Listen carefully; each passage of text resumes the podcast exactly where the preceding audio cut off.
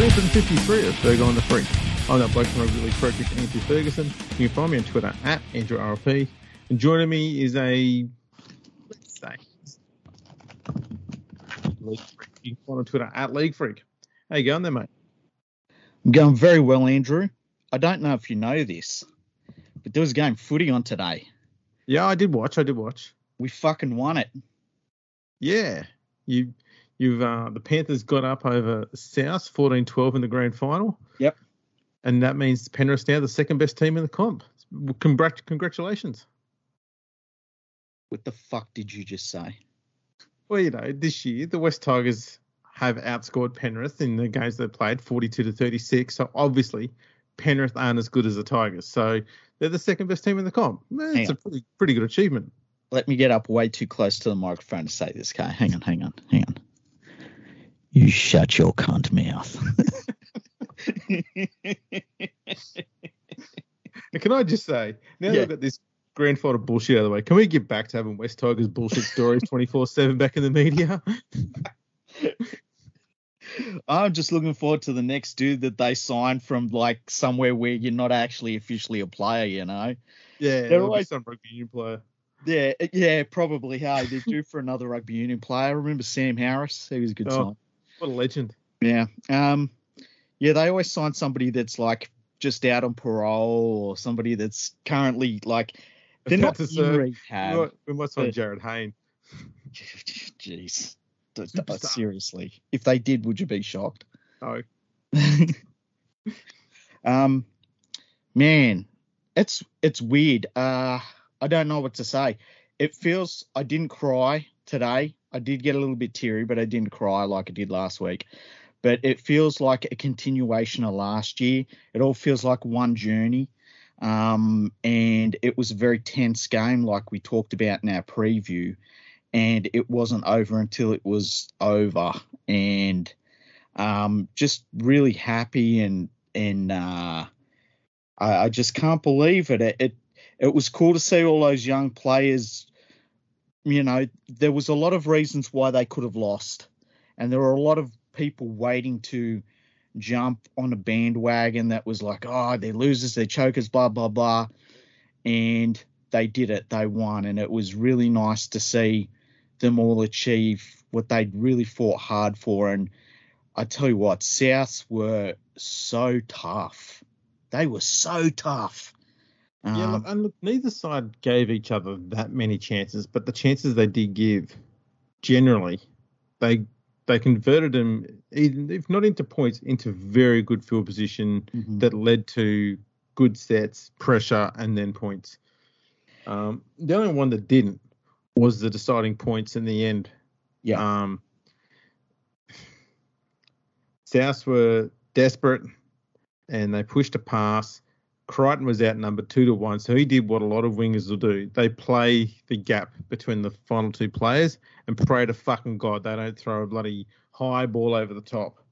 So you Yeah. can try and get the intercept. And they did exactly what he wanted. And it was like it was perfect. It was just out in front of him. It wasn't too hard to catch. He took it cleanly Mhm. raced away and scored.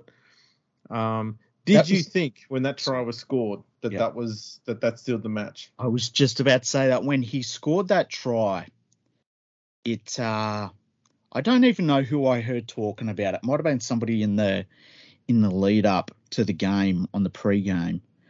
But you know when when th- it, I, it was like 2003 when things happened in 2003 and watching the 2003 grand final you sort of thought this is going our way this is going our way this is going our way and it was South had fought right back into it at that point.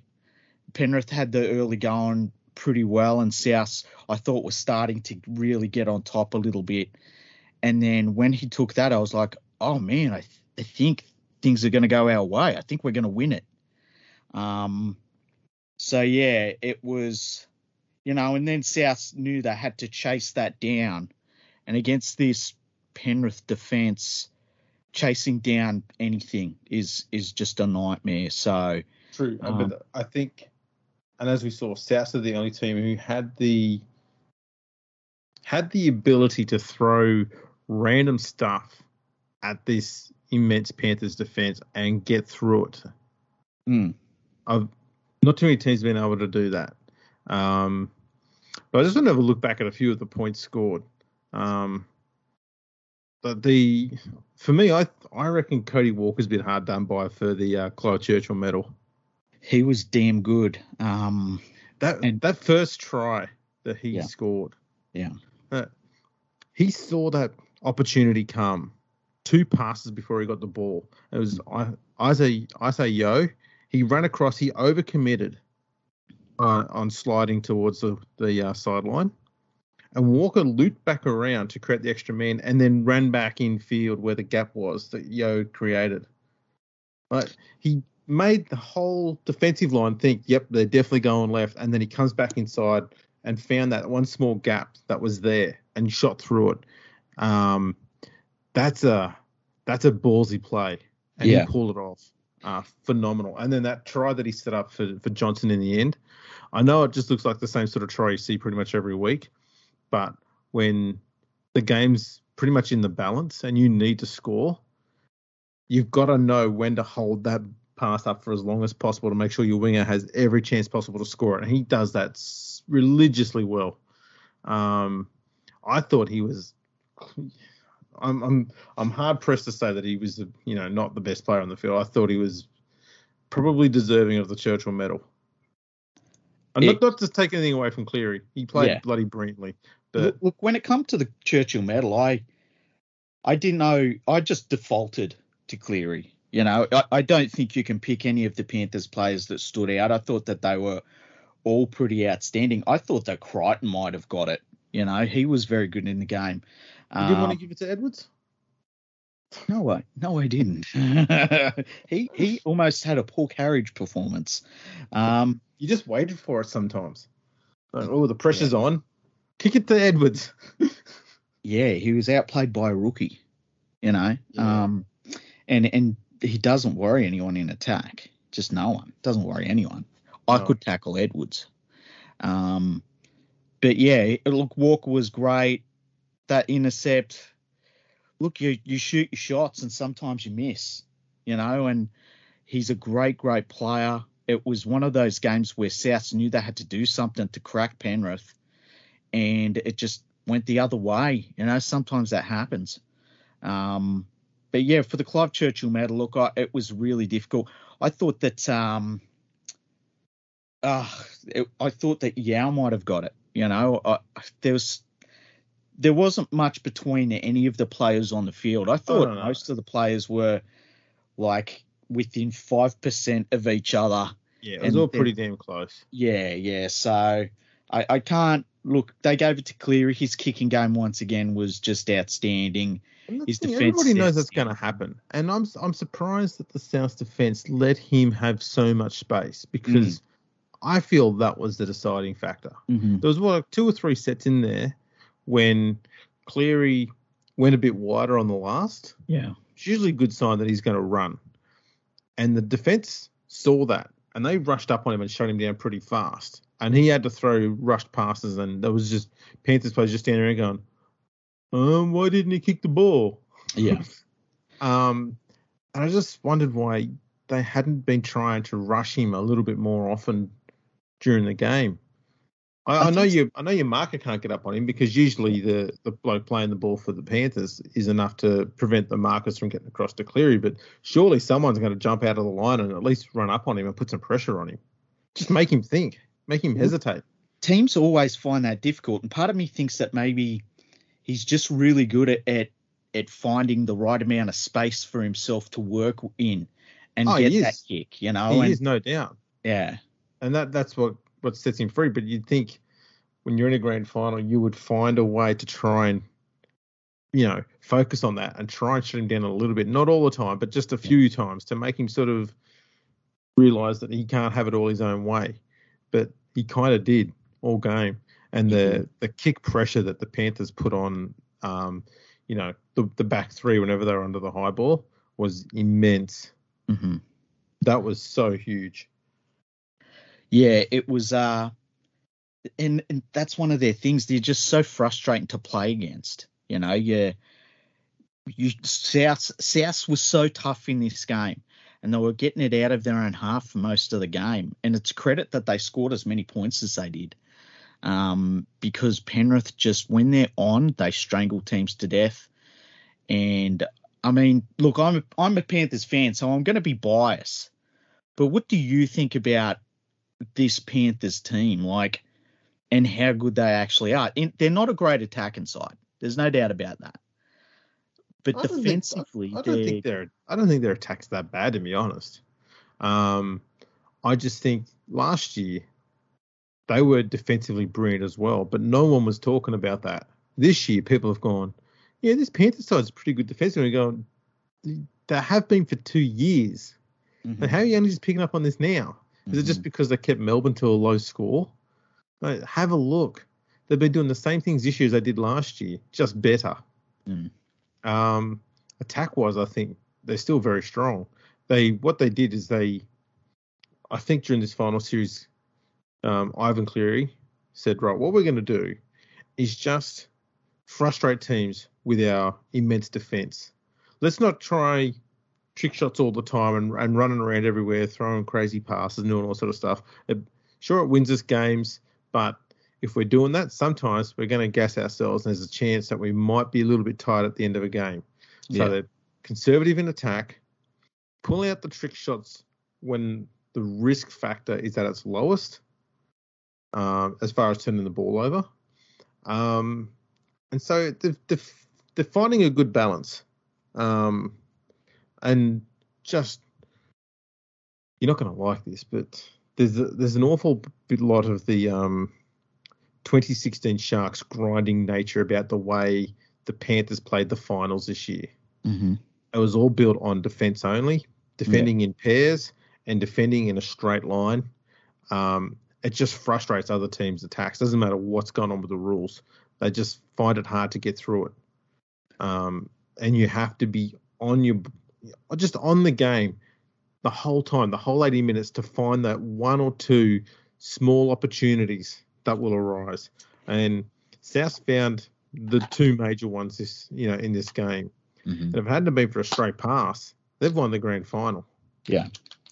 Do you reckon that this is the best defensive team you've seen? Um. Oh, geez, it's. I'll put it like it, it's one of the top three. Yeah. Like I haven't given it, I haven't given it much thought, but I haven't, I can't think of too many that have been better. Um, they will go down the record books as having one of the best defensive records over the course of a season. Mm-hmm. And there are some bloody damn good defensive sides, especially in those, those early 20 years. Um, there were some teams there that would, you know, they hardly let any points in at all. Mm-hmm. So, yeah, I I don't think there's been a better defensive team in the NRL era. Mm-hmm. Not even close. Yeah, because like I, I watch them and it's not even going by points per game, right? But I just watch the way they they wrap the ball player up, and it's you know we've seen teams wrap the ball up, but they wrap the entire ball player up. They don't let too many offloads, and th- their line just is always immaculate. It, it's it's just incredible that they've got the stamina to do that for 80 minutes, and because they've got such depth off the bench, you don't get a reprieve. You know, you don't you don't look and say, "Oh, thank God Fisher Harris is going off. Now we'll at least be able to make some meters." It, it just doesn't work like that with them, and I think that that's one of the things about them. It's just unrelenting, and like looking at their finals run, they got beaten by Souths. They completely strangled the to the Eels to death. They kind of did a similar thing to the Storm, who were you know, statistically the best attacking team we've seen. Although I, I do think that we've both said that's a lot to do with the the rule set. There, I don't think either of us would say they're honestly one of the great attacking teams of all time. Um, and then to to come back and beat Souths in the grand final, it's damn, it's a, a bloody good run. And when you add it to their run over the last couple of seasons, and even the season before, they were pretty good. Um, man, it, it's a pretty immense, it's a pretty immense achievement, especially for a team this damn young. Like they're so damn young, it's ridiculous. They shouldn't be. They shouldn't have the metal that they do for a team that's this young. You know, this uh, they look like a veteran team. Yeah, they definitely are a very young team. I mean, the average age of this team is 24.45 years old, and mm. um, not one of them, not one of them's over the age of 30. They're actually the youngest team to win a premiership since the 2006 Broncos, and they were 24.35 years old. Oh wow, it, it's interesting because that Broncos team uh, didn't really go on to be a dynasty or anything like that, did they? No, they had a fair few teenagers there. So they had Dave Taylor and Joel Moon, both 18 years old. Um, 19 year olds, Darius Boyd, Greg Eastwood, Steve Michaels, Carmichael Hunt. You had a couple of 21 year olds, Sam Thaiday, Neville Costigan, Ben Hannant, Ian Lacey. Um, and then there's a few 22s and 23s. The only old sort of heads I had there, Darren Lockyer was 29. Um, the legendary Scott Minto was 28.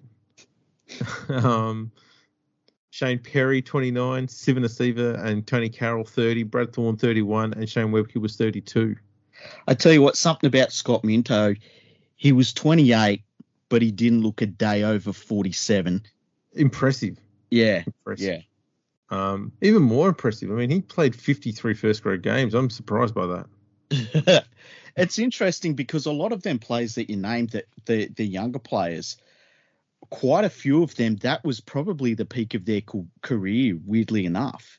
Like Dave Taylor never really got better. In fact, he got worse. Neville yeah. Costigan didn't really get better. Um, Carmichael Hunt got better, but then he was gone not too long after that. He, he look, he became a fan of coffee, and that that sort of ruined him. And then he went and played AFL. Yeah. And realised that was a shit sport. So then he went and played rugby union and realised that you know he's just making bad decision after bad decision at that stage. and then decided to come back to the you know worst team last year. He's just poor bugger. He got confused and didn't know how to make good decisions anymore.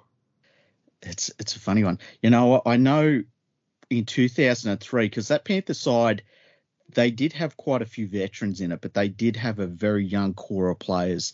And I remember thinking this team's going to be good for quite some time. I think one of the things that hurt them is the game. The game's rules changed a little bit on them, and so that hurt them a bit. But the way that they handled their salary cap was abysmal. So that team like broke up really, really quickly. Um, I, this team, it feels like it's going to be together for some time, and you know they've made two grand finals in a row now. They've won one of them.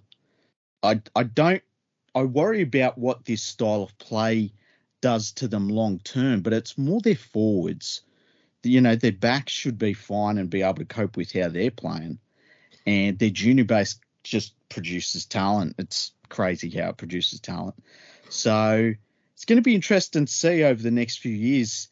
Like, say we say the next five years, what do you think is the marker for the Panthers just making grand finals? Like, if I said the if I said, would you bet a hundred bucks that they'll make three grand finals, what would you say? Mm, see, I'm inclined to take the safe option and say two, only because it's, yes, it's bloody hard work. That. It's bloody hard work getting to a grand final, even for a team young and with so much cohesion as this side. I would be, I would not at all be surprised if they made three or four grand finals in the next five years. Mm-hmm. But I think two is just a safe option. I agree. Um, the only the only issue they're going to have in the next five years is hooker because Koroisau is the second oldest player on the side. That's it's not that big of a problem, but because he's actually just 28 years old. Mm-hmm. But they don't really have a fallback guy to go to. Like the their next option for hooker at the moment is kind of makeshift. Mm-hmm. And I think they need to get themselves a good young genuine nine and probably even have him on a rotating um, sort of system with Koroisau. That's that's all they've got to work on. I don't think there's a great deal anything else that they need to worry about because most of their older guys have been sort of bench players or fringe first graders. So Matt Eisenhuth is the oldest player they've got, and he's 29. Mm-hmm. Um, Scott Sorensen and Kurt Capewell both 28, and then you got Yeo and Kikau and Leota, 26. This core, the core of this side is staying together for yeah at least five years if they want to. Yeah, and, And that's that's that's impressive. yeah, and there, I think that there's very few teams you see where they would they would try and stay together because they've known each other for years. Like they've played football longer together than their first grade careers have been. They've been playing footy together since they were kids. Yeah. So I, I could see where this team is going to take a little bit less to stick together. Um, and they've got so much depth in the forwards that like they'll lose Capewell at the end of this year, obviously, because he's going to the, the Broncos. But they they'll cover that. You know, they'll lose Matt Burton uh, and Naden, but they'll cover those. I, I, it's just it's crazy to think that this team is so young and it could be the team. It's at least going to be one of the two or three teams to beat for the next five years, barring you know catastrophic injuries. Yeah, that's right. And I mean, the other thing that's not really been spoken about much is the fact that 23 year old um, Nathan Cleary, he's almost 24, Hmm. has already scored a thousand career points. Uh, at what age do you reckon he surpasses Cameron Smith's total? Because let's be honest, at this rate, it's a given. Yeah. And you know, I think at, at his age, the way he he controls this team, his kicking game is I mean, it's in that top echelon all time, I think it's fair to say at this point. I think he probably needs to add those little trick shots in around the post, and we, we've seen him developing them. And normally that happens when a player's, you know, 28, 29, and they've had many more years under their belt.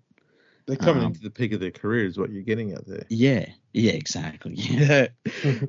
and you know he's he's physically a, a, a pretty stable sort of player. I mean, he he even hurt his shoulder. He played through that just fine. It you know a lot of people were saying, oh, his shoulder, his shoulder. Not once did it seem to be a problem for him. He's going to have off off season surgery on that, and he played through that just fine. Um, you know, it, it's it's incredible to think where he will be just in five years' time.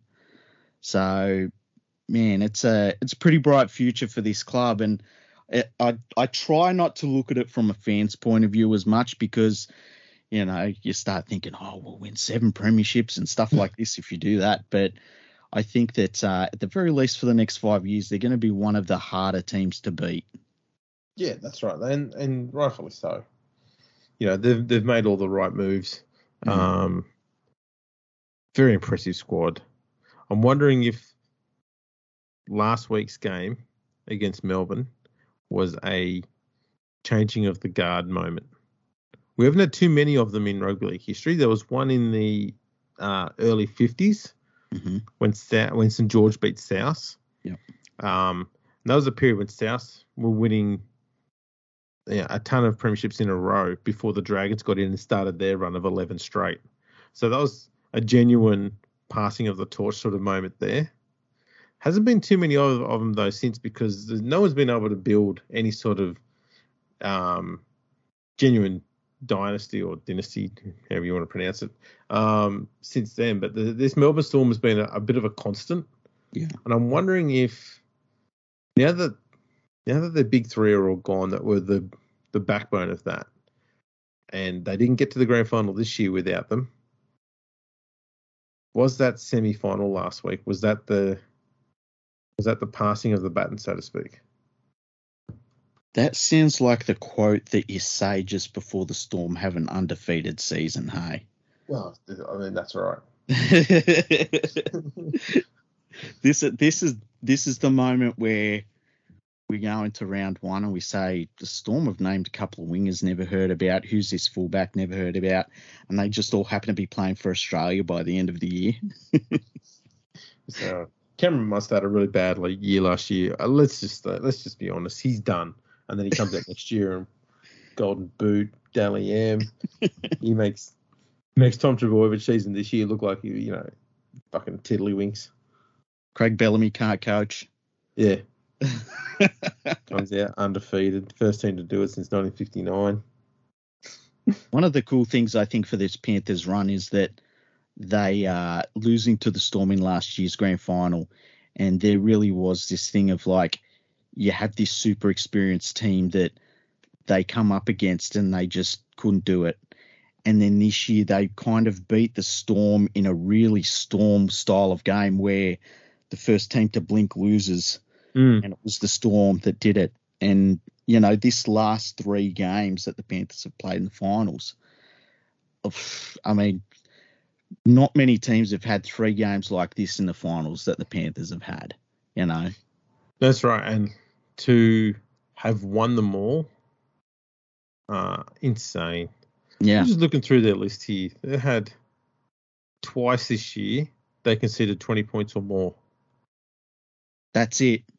Yep, 37 against Melbourne in round 20 and 26 against um you know the champion Wests Tigers side. what more can you say? Does um, uh, Um, I, I f- like? Is there some sort of compensation that the Wests Tigers get because Cleary? I mean, Cleary would have almost still been under contract with them. I'm guessing. yeah, I, I don't know. I, I I assume potatoes probably the NRL if you know how's about we have a bit of a, a deal here, given that obviously Penrith were not good enough to outdo the Tigers for the year. Um, maybe the Tigers can have the Giltinan Shield. Like Melbourne obviously didn't want it because they were shit in the final, so fuck them, take it off them. Tigers get it, and that can be recognition of the fact that Penrith struggled to be better than them all year. they could put it in one of their demountables. It'd be nice. Yeah, I'm I'm sure they've still got some. They've they've got two trophies. The, The what Tigers. the World Sevens? Yeah, which And- from 2003 or four, one of those two. I thought it was earlier than that. I thought it was like Nah, '96. no, no, God, no. They had 2003 or 2004 was one of those two years. I think it might have been 2003. Okay. They got the the sevens there when it first came back briefly. hmm then obviously the premiership, and then fuck all. Um, prior to that, I think, I think, I think they won the the sevens in the eighties or nineties. They won a midweek cup in there somewhere as well, but that was about it. I don't remember that one. Hmm. The uh, speaking of winning trophies, yeah. what does where does what does this do for the Panthers club in a historic sense? Because I'm not going to pretend that they're winning trophies like you know it's medals in the swimming in the Olympics where everyone gets one, but to have won in the 90s, to have won in the 2000s, and now to win in 2021, that's a pretty fair achievement. That shows a you know, uh, you didn't just have one good era. That's three good eras. Um, Well, I wouldn't say eras because they didn't really follow on from the previous two. The first one was tricky because they had the squad to do it, but unfortunate circumstances decimated that club. mhm. You know, um, the passing of Ben Alexander. So that that was massive, and that you know that brought that club to its knees as far as on-field results went. They're still competitive in '92, Mm. but you know that that's too much to overcome. And you know, Brisbane were building at a far greater rate of knots. I'm not even sure if Penrith had been able to stay um, as competitive as they were in '91. I'm not sure if they could have been good enough to keep that Brisbane side at bay. Mm. But they may, may very well have, but it would have been a very close contest. It almost think- feels like two separate eras, doesn't it? It does. It's hard to believe that was just a year apart. Yeah. Um, but yeah, they even when they got a chance to sort of you know recover from what had happened there and start rebuilding and move forward, the whole Super League war just distracted everyone and, and just fucked all, everyone around and Yeah. stopped all the progression every team was making, all the developments everyone was doing because everyone was just trying to survive.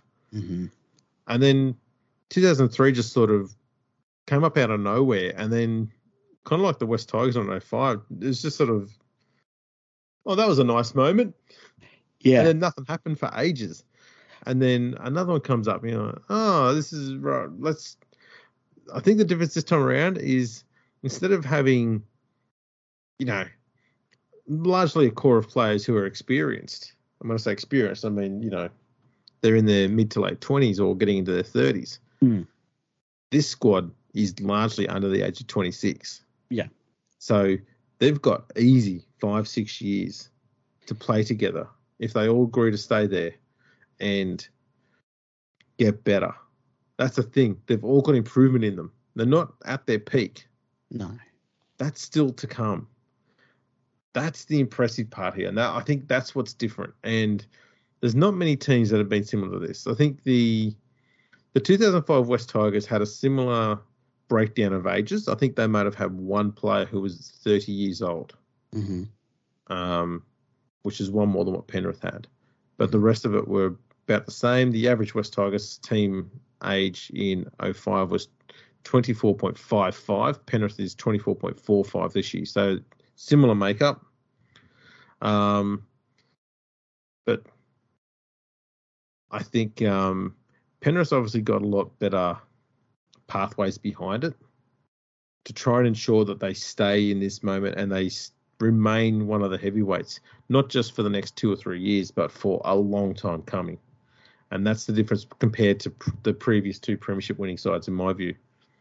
Yeah, I, I guess what I mean is, I guess what I meant with like different eras, like, like you look at the Knights in the late nineties, you can rack up their two premiership victories to a, a, a core of players that were kind of together for a little bit, you know. Mhm. Whereas the three Panthers premierships, they're they're three distinct teams. There was no overlap really between those teams at all. No, the, the first one was full of absolute legends. Mm. Um, I barely know of anyone who was in the 2003 side. And this side has got a ton of future champions in it.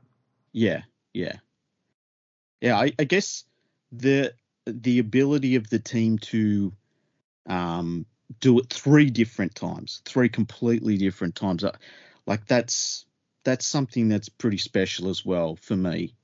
Um, and and you know, as you say, this team's if they stay together, they're going to be really hard to beat for a while. And look, Nathan Cleary should still be a pretty bloody good player in 10 years from now. He'll be a veteran. He'll be towards the end of his career, but 10 then he's years? going to be, yeah, He'd be He'll be- 33. I reckon he's probably.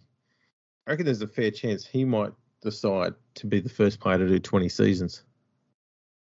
Well, if you look at, say, a Cameron Smith, right, and he was able to do it, and you look at the natural progression of how long certain players' careers can go for, like once upon a time, you hit 30, you were done, you know. Yeah. Now that number seem, seems like it's a little bit higher for certain players. Like you look at a Benji Marshall, he's still a good player.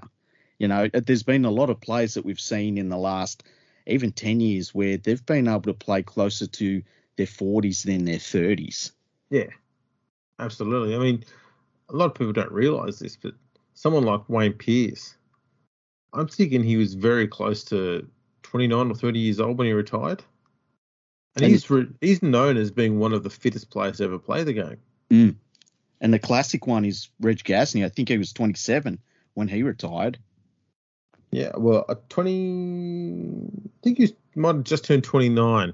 Because I think I think I heard something along the lines that he and Mark were about the same age when they retired. Oh, really? I'll just check that. But yeah, Wayne, Wayne Pearce was 30 in 1990, his last season. Like, how old was Peter Sterling when he retired? I feel like he would have been like 31, maybe. Uh, Gasnier, 28 when he retired. Oh, Okay. between the two of us. Sterlo? Yeah, that that poor bugger. I mean, his his uh, shoulders just gave in on him. Yeah. He had a pretty long career though. Was it 14, 15 seasons? Because he played one game in 91, then just three games in 92. Yeah, I I mean, he you, when you think of all of the the long final series he played as well. Like that was a meat grinder he went through. So, so he, he was 32 when he retired. 32. Okay. Brett Kenny was 31 in 1992. Okay. That's the thing. You think of these players thinking, oh, you know, Brett Kenny in 90, 92.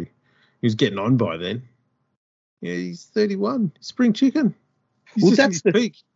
Well, that's the thing. Like these players used to be, like Brett Kenny was an old man when Yes. he retired, you know, and th- I mean the 31 year old now, like you look at Adam Reynolds, he got a long term contract from the Broncos.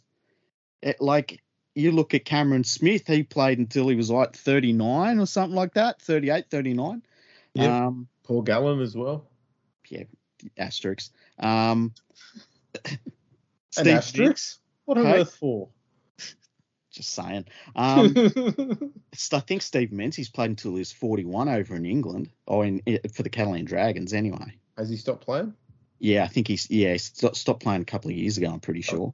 James Maloney's like 43. How good? How good is that bloke though? Seriously, I mean, he's just got another team to a premiership decider.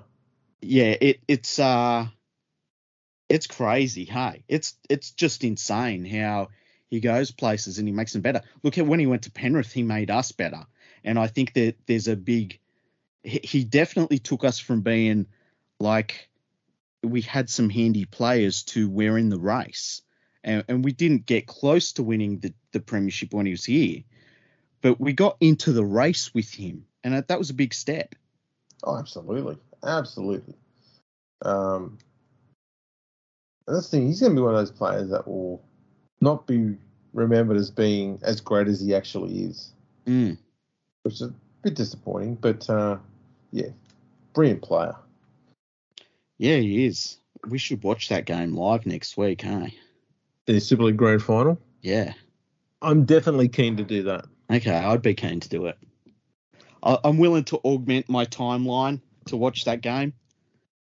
Yeah, yeah. We will. Uh, geez, we'll have to stay up late for that one. Oh yeah, I was just thinking, what time would that kick off? Oh, I don't know, probably midnight. You reckon? I hope it's not a six a.m. kickoff. That would suck. If Well, it's a six, if Well, I it's a- might find that. Let's have a look. Uh, if it's a six a.m. kickoff, I'm out. oh, likewise, because uh, fuck that, I'm asleep then. yeah, yeah. That, that, that's one of the four hours where I'm asleep. That's one of the feels like seven and a half hours where I'm lying in bed trying to sleep. Let's have a look. It'll be on in three hours from now. It's going to be about a 4 p.m. kickoff, a 4 a.m. kickoff. That's a rough one. Fuck that. Yeah, we might not be able to do that. You know, uh, it would be cool for the Panthers to invite the Catalan Dragons over if they want to play the World Club Challenge. I wouldn't want the Panthers to go over there, and I would want it to be the you know the last game leading into the NRL season. Otherwise, all bets are off because I I don't care about the World Club Challenge one bit. You know, Yeah. the Panthers are the best team in the world. We know that. Penrith should genuinely just let a bunch of their young guys have that have that experience Hmm. and let Catalans win, just so the Catalans can go, "Hey Saints, like this World Club Challenge thing, it's a piece of piss. Like, why do you keep losing all the time? You know, we're now the best team in the world. You were just chumps." That'd That's a go bit- down well, wouldn't it? That's a bit rough. It's a bit rough. Just because James Graham has like so many runners up medals, that's that's really rough, Andrew. He loves them. He does. He does. I heard him on the radio today. Yeah. Um, when I was going out, I bought I bought a hundred dollars worth of alcohol, right? And I reckon I drank maybe nine bucks worth of it. I got I got excited. I don't know, you're, you're pacing yourself. Yeah, yeah. Yeah, you've got a whole week of celebrations ahead of you. I do, I do. Um, but yeah, I heard him on the radio, like giving his thoughts on the game, and it was just weird to think that, like, you hear this guy and he's talking calm about the game, and it's like this is a guy that tried to bite Billy Slater in a grand Yeah. final, and didn't just try and bite him, like searched him out and like was going like at him with his open mouth to bite him. It was really That's right. Yeah, he was he was keen on having main course. Mm, Mm. Yeah, fuck entree. I'm not here to fuck spiders. I'm here to have a feed. Oh, I gotta say, I love fucking James Graham as a player. That was a grubby thing, but I, I did quite enjoy watching him play. I did. You don't get you don't get too many prop forwards who you can enjoy watching play, but he was for me he was one of them. Look, any day you can get somebody over from England that's half translucent, looks like Fat Prince Harry, and covers himself in Vaseline because he thinks it'll get one over his opponents. Oh that's retro. You gotta love that. Yeah, you do. You gotta love it. Um, now the Rabbitohs. The Rabbitohs lose Adam Reynolds. They lose Wayne Bennett. They're gonna get Latrell Mitchell back.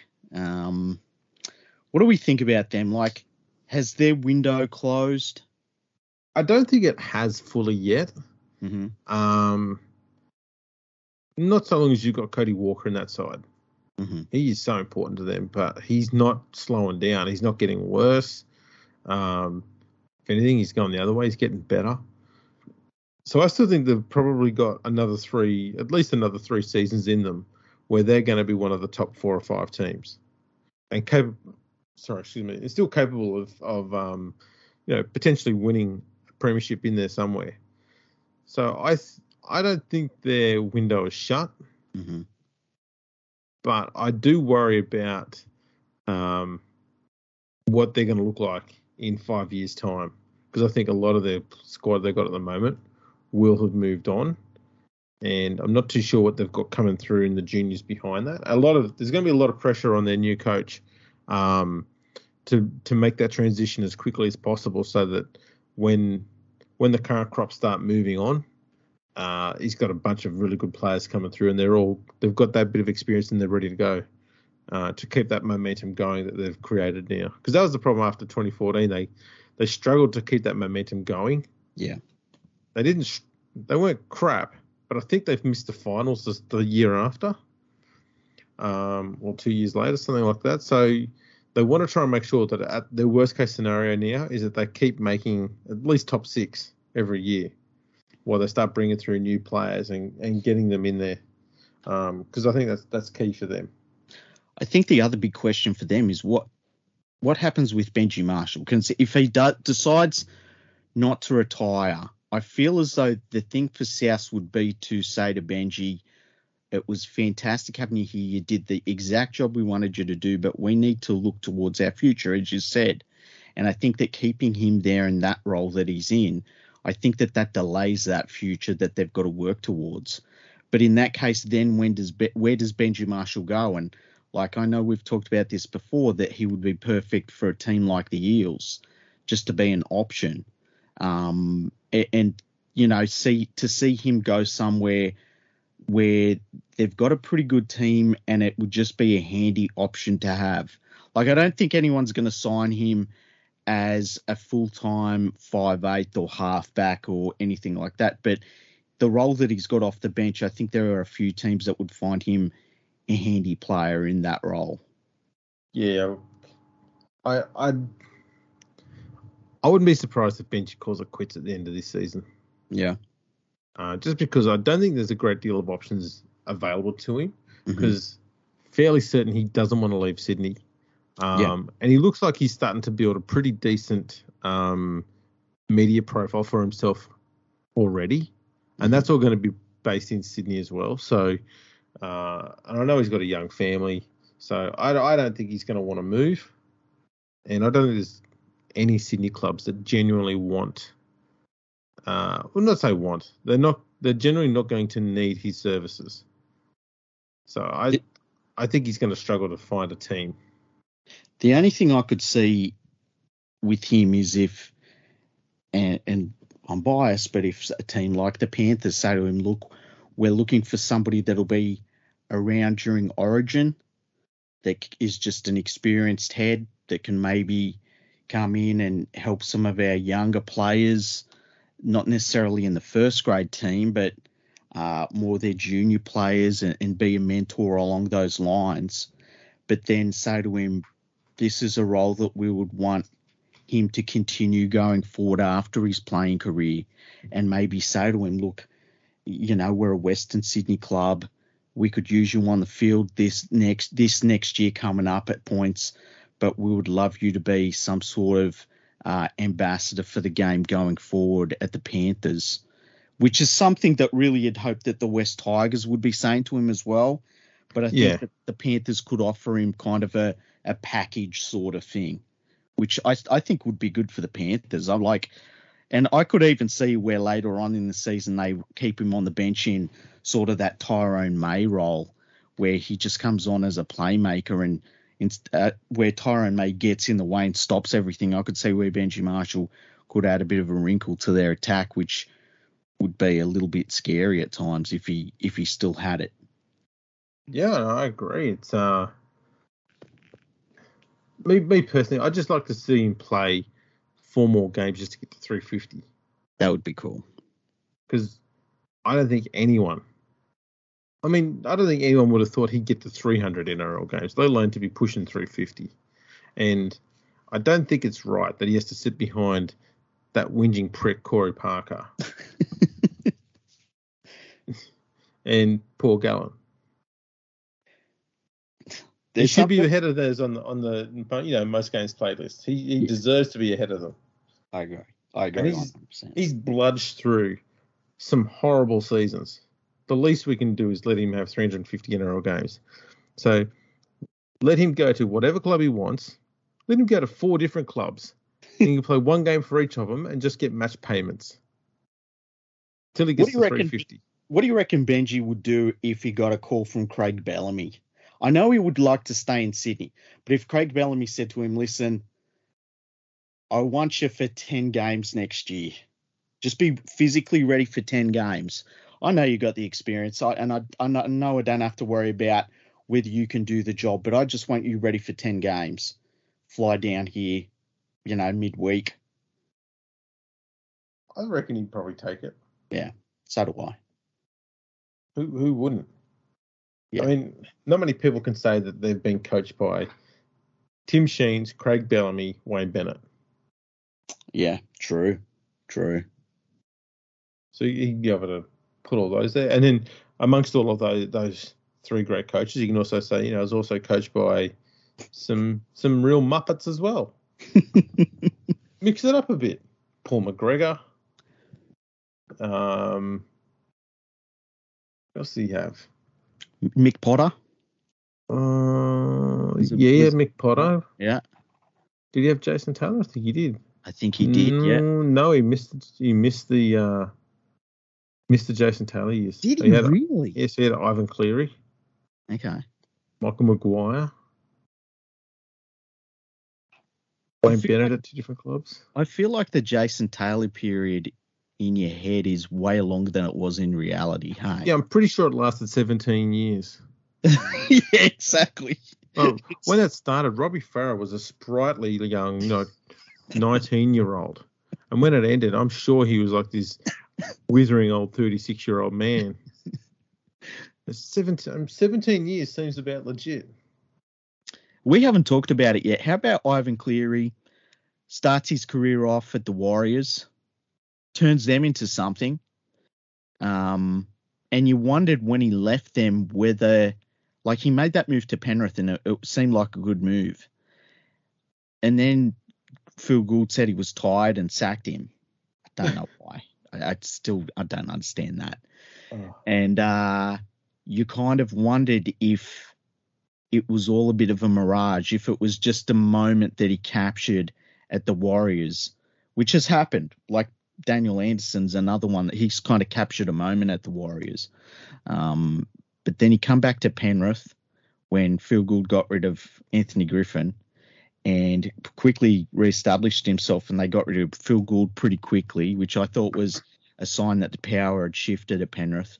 Um, Yeah. Now, now he's a premiership winner, and even more so, he's a premiership winner over Wayne Bennett, which I think carries a little bit of something, you know. Um, I was actually going to ask, does this now mean that um, he's now a better coach than Brian Smith? uh, that's a good question.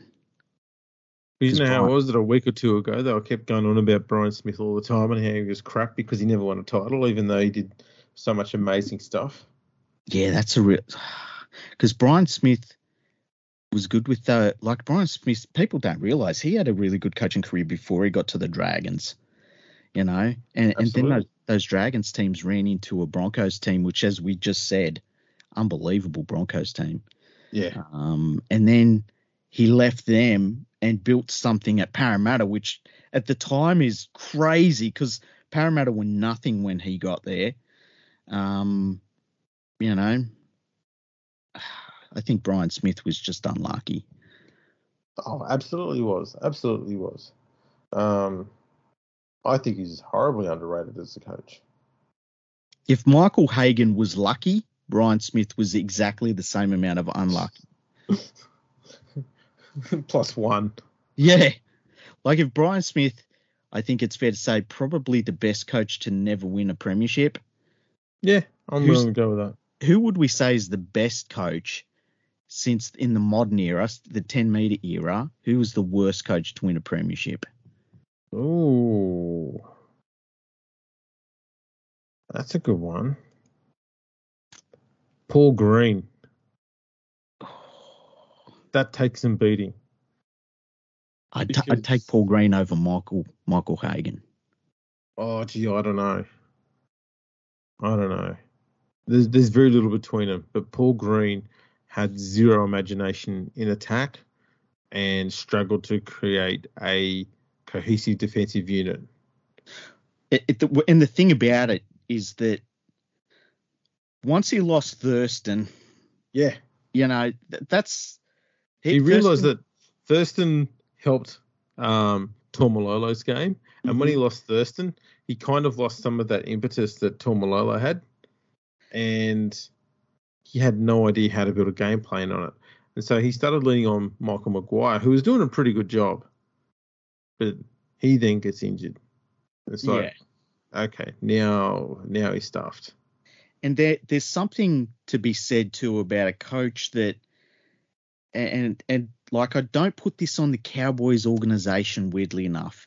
I put it on Paul Green that that hit that team was just kind of left to rot away because he had a team that he knew had premiership credentials for a couple of years there. But then there was a point where it was like he needs to add something to this and he didn't and it just sort of faded into the nothingness. Yeah, yeah, it's uh. That's not a good sign. No, that's not a good sign. Um, there is another elephant in the room that we haven't discussed in, in that list. Mm-hmm.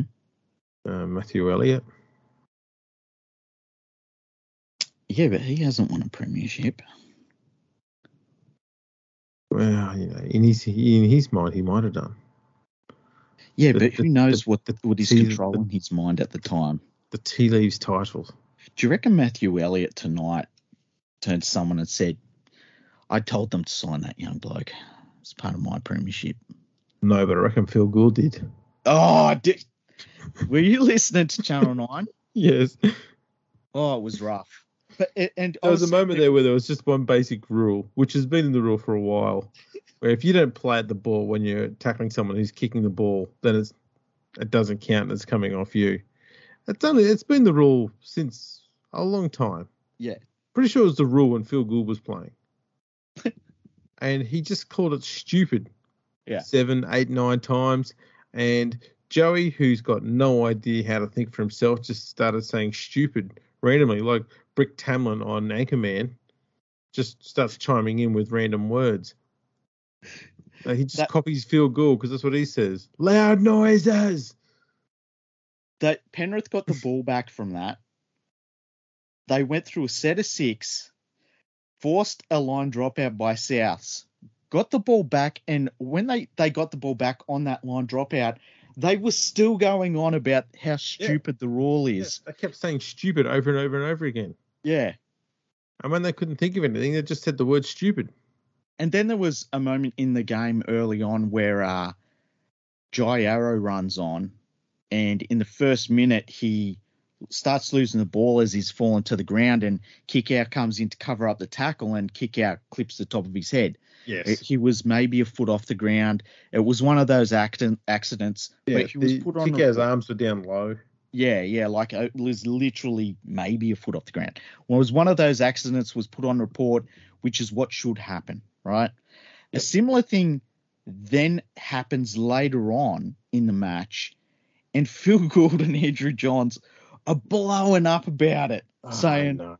in every other game, this would have been 10 in the bin. This should be a penalty. What's going on here? And it's like the same thing happened in the same game and you left it. You didn't care about it. It was so silly. It was their their commentary on Channel 9 has been absolutely atrocious and getting worse. And like people were saying that uh Phil Gould is biased towards the Panthers in games that the Panthers playing. I can tell you as a Panthers fan, I don't sit there going, "Oh, he's on our side." All I think is, my God, I wish he would shut the fuck up. Yeah, look, I think last week, I think there was the, I, think the calls for him being a bit biased towards Penrith were obvious, Mm. but in the grand final, no, he was he, he got rid of all of that. Mm. He just replaced it with saying stupid a lot. Um, he then made a bit of a uh, a a comment towards the end of the game where he said, "No, the refereeing has been very good in this game. It's just the rules that are the problem." I, I tell you another really funny one was he goes to the sideline at one point and he said, I think it was, uh, I can't remember if it was Jonathan Thurston or Cameron Smith. He asked this. He said, "Is there is there any word on if Benji Marshall's going to come on the field at any point?" Just as Benji Marshall received the ball, I was like, I do remember that. "What the fuck are they doing?" Like, Uh. can they just call the game that they're watching and not the game they think is going on in their heads? Oh no, they have just that that was rough. I've not Yeah. had to go sit through Channel Nine commentary all year because you know I barely saw any of the Origin this year. Um, so yeah, I've I've not had to endure much of Channel Nine at all this year. And every time you watch it, you go, "Ah, I can see where I've got Foxtel now. Mm-hmm. This is so shit." I will- I will say this though, Ray Warren called the game pretty well. Yeah, he There's did. been there's been times where Ray Warren you kind of thought, remember he retired three years ago, still Yes. calling games, but good luck to him, you know. But uh, he called the game pretty well, and then uh, I watched a lot of the coverage afterwards, and at one point Channel Nine did a, like a five minute advert saying how good Channel Nine was, which I thought was really weird. Only Channel 9 could do that. They're so far up their own ass. They think that that's a thing, you know? oh my god. That's uh, that's pretty. Actually, we should do that. We should, yeah, we should do like a podcast where we talk about how good we are. We do like voiceovers and stuff. Yeah. And how about this podcast? Exactly. How about these blokes? We're not just the leaders. We're the we're the one the leaders look towards. Yeah. We're Just we're say- the leaders of the leaders. Yeah. We're the leaders. Is, is We're the people that welcome the people that think they're first. Yeah, that's right. I love that top they of the tree. I love that they think the term wide world of sports means something. It's like, hello, it's not 1978 anymore. That was a good show back in the eighties.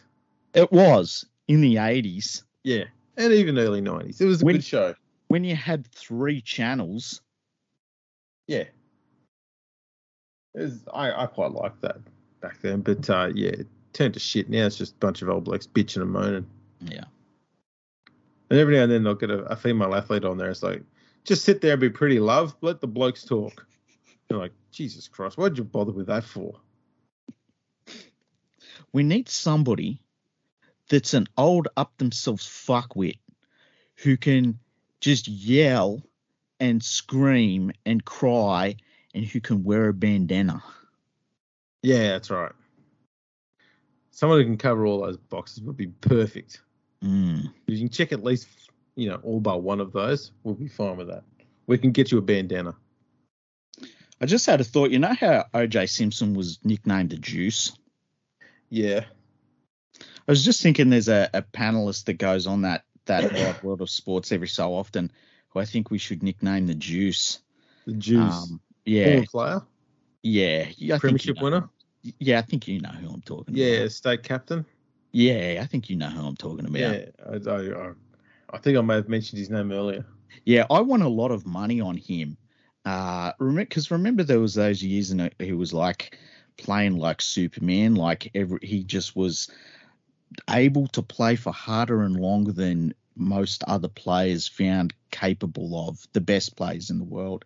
What do you reckon that was? It's just spirit. Just fucking spirit. That that um that little game of entrapment didn't go uh, didn't go too well.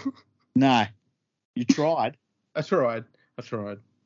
You're always trying to needle me, aren't you? Uh, just a little. See, I, I thought, you know, fuck the garden part. Let's just go straight for entrapment. See what happens.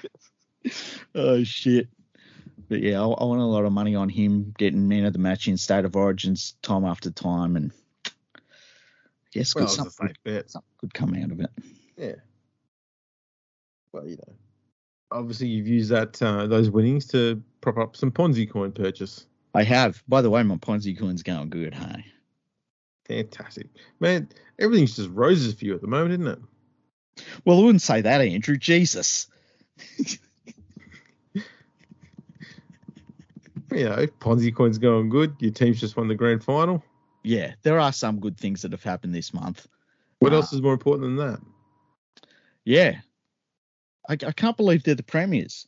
I can't believe I get to like celebrate them being the premiers and be able to say like my team's the best team. It doesn't feel real. Doesn't feel real. No. What you should do is uh, see if you can get an inv- uh, a bit of a uh, one-on-one with Ivan, Hmm. and just say, "Have you got Kiss any him? messages for the West Oh. Tigers fans?"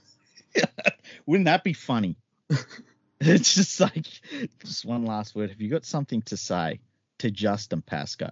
Imagine if he just said, "On tell Justin Pascoe." Go fuck yourself, buddy. Or if he Uh. said something, what would like imagine? Imagine if he came out and said, "The best thing I ever did in my life, even more important than having Nathan, was leaving the Wests Tigers." What he should do is just go and grab Nathan's premiership ring. Yeah. Put it on the finger next to his own premiership ring, Mhm. and then just go along to Pascoe one day and say, "Hey Justin, what noise does a telephone make?" And hold his hand up and go, "Ring, ring, ring, ring." oh, sorry, you don't get that joke. You don't have any, do you? Fucking dickhead. And just walk away. it would at uh you just know that Justin Pascoe was pissed off tonight, eh? Oh yeah, he was rage watching the grand Yeah. final. Yeah. You sit there Uh, and go, yeah, at, at least at least we've got money in the bank. Yeah. Have you seen our bottom line? Our bottom line's great. Yeah, it, it helps when you've got a uh, a billionaire who's who loves the club. You can just siphon a bit of coin off every now and then when things are going poorly. Just give him a few side jumpers, you'll be fine. Listen, outside of the football side of things, the football club is going great.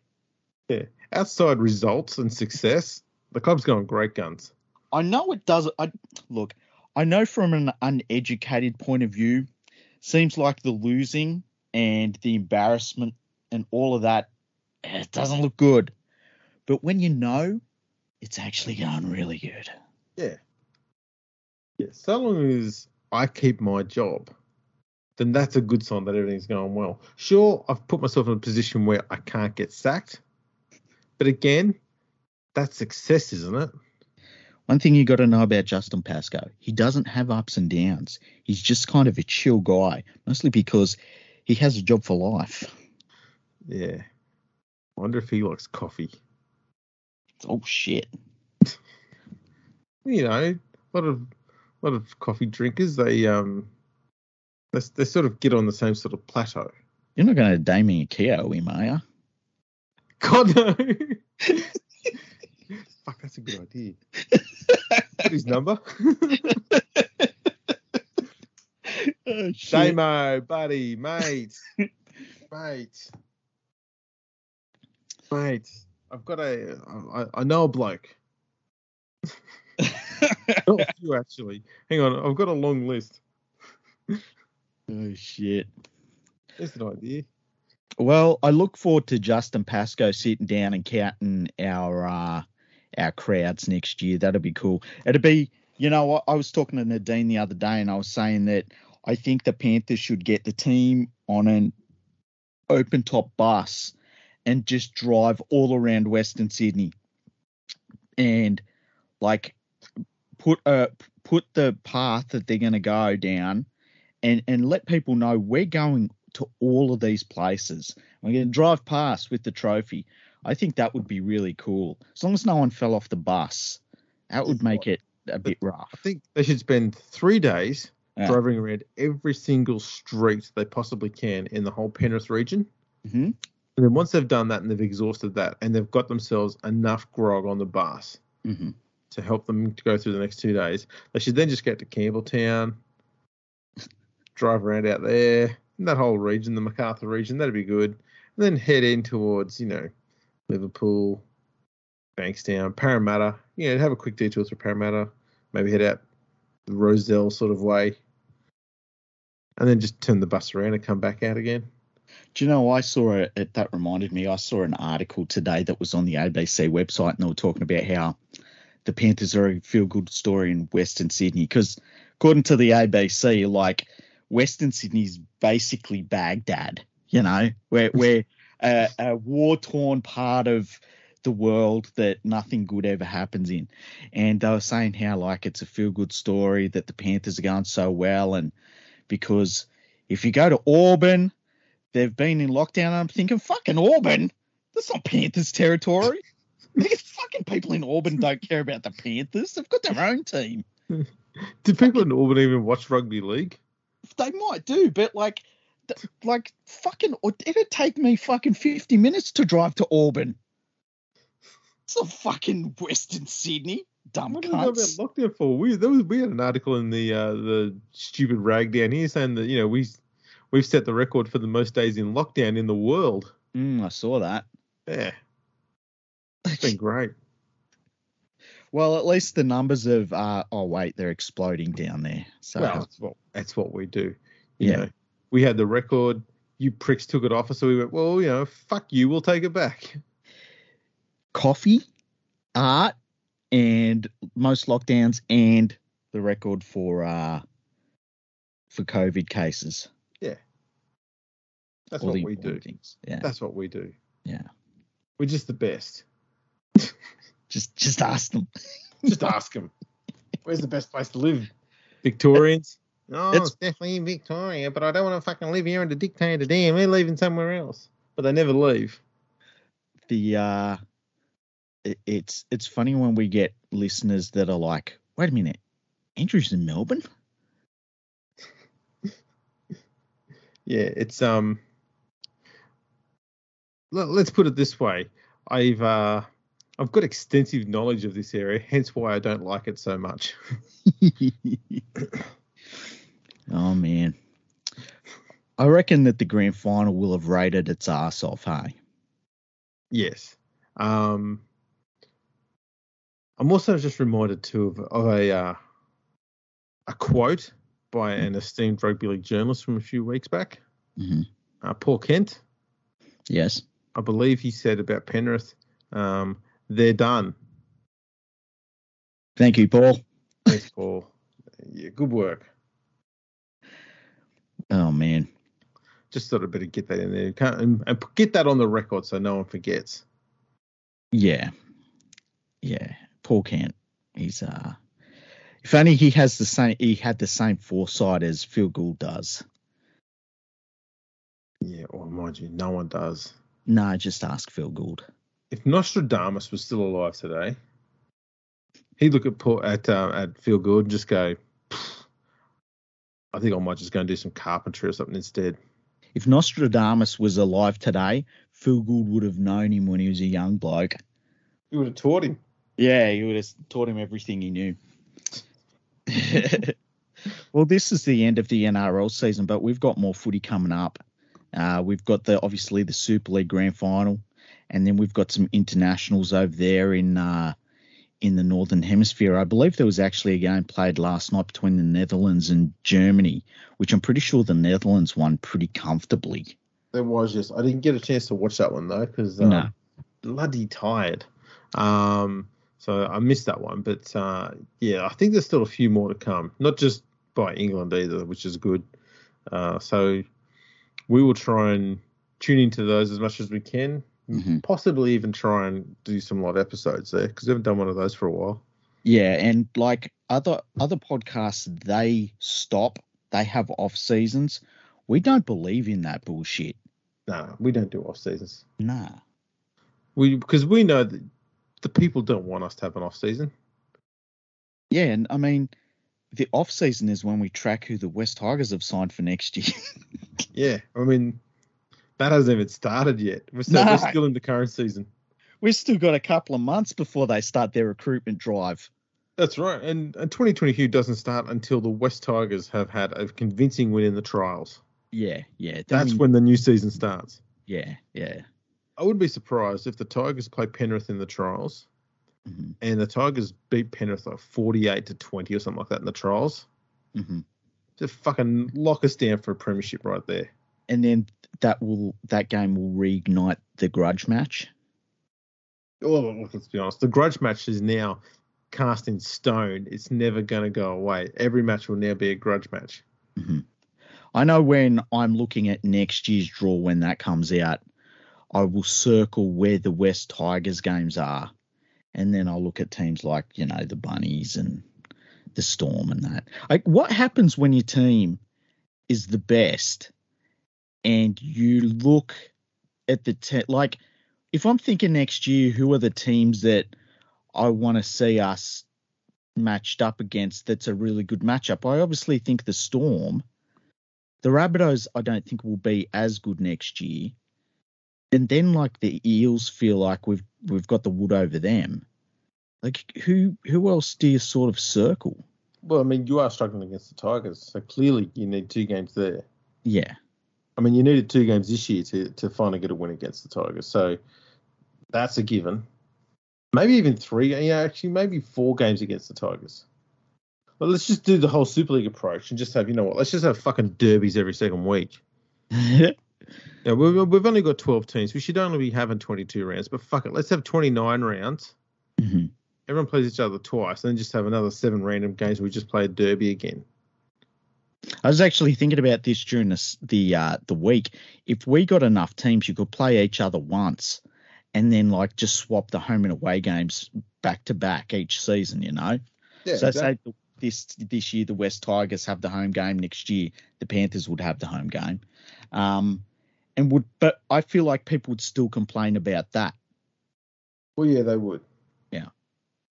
Um, because people like to complain by nature. It's just what they do, Do they really do? Don't they? especially when their team's lost. Yeah. Well, I've got nothing to complain about right now because my team is the best rugby league club on planet fucking Earth. And so's mine. Okay. well, here's the thing. Here's the thing. On the surface, my team seems like the best club on earth, right?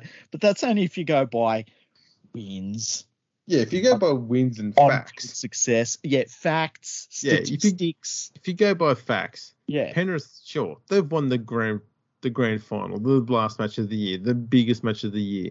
Yeah. Uh, unless you've unless you've got a positive record against every single team, are you really the best side in the competition? Good point. And that's I said to said on Twitter, you know, the Tigers are still the best team. Someone just decided to remind me, oh, so what about this game against the Bulldogs where the Tigers lost 38 0? And the response to that is, well, that means that Penrith are not as good as the Bulldogs. Yeah. So now they've got two other teams they need to beat. You're a statistician. I can't argue with any of this. You go. They're just falling further and further down the list. I mean, why do they even play in the grand final? Exactly. What a waste of time. Um, it's like the championship belt concept where you, you, you've got to win the belt. Yeah, that's right. And now you've just got to unify them all. Yeah. all, all different weight divisions. Um, yeah, so I mean that's where we're at. I'm comfortable with that situation. I'll Absolutely. that. Yeah, are you going to head down to the uh, the main drag around Penrith and catch up with all the players and get shit faced in public and all that sort of stuff tomorrow? I'm going to see. I like. I'm curious to see how this all works because how long's it going to take for the Panthers players and everyone to get back down here? I don't know. And then uh, the club has surely got to do something, but what do you do? Because you can't really encourage people to come out. Although, because the lockdown's coming out of being a lockdown soon, I guess there is some capacity for them to say, like, they are able to do something. Do you do a parade down Mulgoa Road? I don't know. Um, if there is a parade or something, I'd probably do that. I tell you what, I'll keep a, an ear out because Nadine's right on top of all of the stuff that happens with the Panthers. So if she says to me, like, get your ass to Mulgoa Road in, you know, 20 minutes, I'll be doing that. So I'll be ready to rock and roll. But, um, yeah. yeah and record some shit. Yeah, I, I will. I will. In, interview some... some drunken units. I'll try. I'll try. That could be a little bit scary, but I will try. My main my main hope is that I could actually get there and get away without getting into a crash with the drunken idiot. Yeah, that's the tricky one. Yeah. That's a tricky one. That's um, the main one. Don't know how you get around that. Maybe maybe just get a sneeze occasionally in public. That should at just, least thin out the numbers of the public a little bit just start coughing really hard. Imagine, imagine being surrounded by oh, yeah. old COVID's playing up again. Just double over coughing. Can you imagine how many people would just get out your way? There's an idea. Yeah, that could work. I might try that on the train tomorrow. I can't believe that we won the premiership, Andrew. Holy shit! Yeah, it's pretty impressive. Pretty impressive. Um, I believe I did tip Penrith to win. You did. I tipped them as well. Yeah, I, I, may have said it was going to be a bit of a wider margin though, or more high, more points scored. You said more points scored. I think, ah, uh, man. I think I said a, a 22 to 18. Yeah, yours was a little bit higher than I said from memory, but uh, maybe we can go back and have a look at that. Uh, someone else's job now. Yeah, it's all part of history. Let's just forget about it like everything Paul Kent says. Exactly. exactly. we're gonna we're gonna have to do an Ask Kenty episode soon now. That would be good, yeah. Ask well, first question we could ask Kenty. Do you even watch the fucking games, bruh? Yeah. Are your eyes painted on? oh, by the way, I'm gonna have to buy a, a replica NRL trophy. I decided because I've got a replica NBA trophy mm. from from when the Rockets won their their their two titles, so I need an NRL one now. Yeah, and you can just get three little plaques on there for the three years that the Panthers have won title. That would be very cool, hey? Fuck everybody else's plaque off. Yeah, yeah, just flick them off, flick them into the bin. Yeah. Like the, flick them into the bin like they're fucking toenails. That's the way. Yeah. I like that theory. Alrighty. We've kind of it on a little bit towards the end.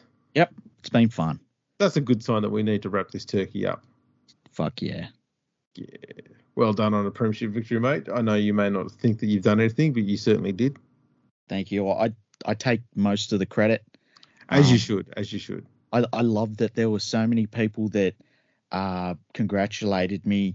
S- some of them who have heard me like basically ranting for hours at a time when the Panthers were at their very worst, when they had Matthew Elliott as a coach, and so it was cool to see them message me and and and stuff like that.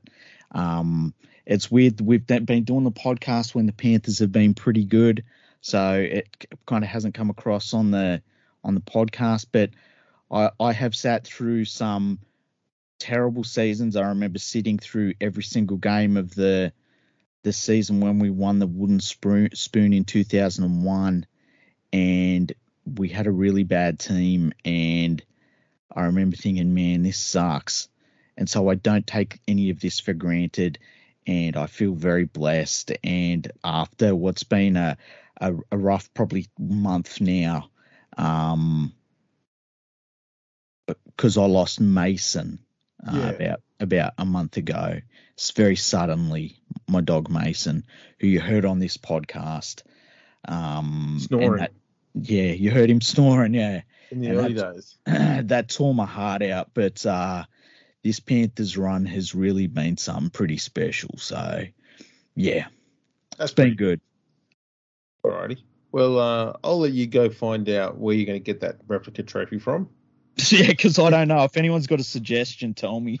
If you if you can't find one, I hear there's one on the back of a car going around Mulgoa Road, so you might be able to pick one up down there. It's not like the one that was around in the early uh, 90s that you found on the side of the road.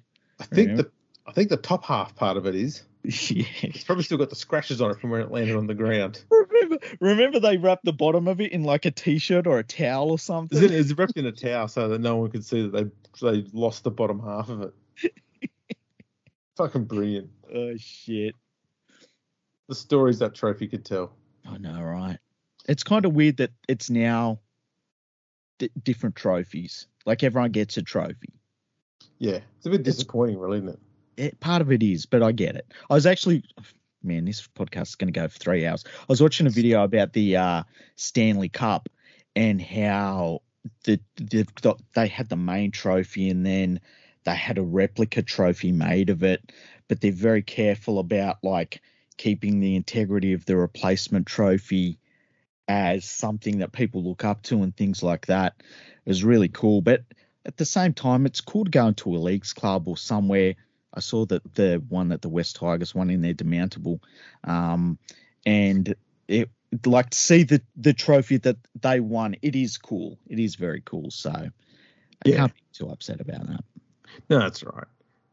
I, I do get fascinated though by the fact that these trophies made out of metals. Are handled with such careful hands and they're so gentle with them. I thought, is it really worth winning if it's that fragile? Not that much of a cup, is it? It's like the America's Cup was like that, and then someone beat the shit out of it. And so that was a bit of a problem. And then we had the, of course, the Rugby League World Cup trophy, which was found in a ditch. Well, let's be honest. That thing's been treated like shit for a long time. Oh, really Found in has. someone's attic. It got lost in the mail in Australia. someone someone found it in a ditch and thought, oh, it's a wrestling trophy.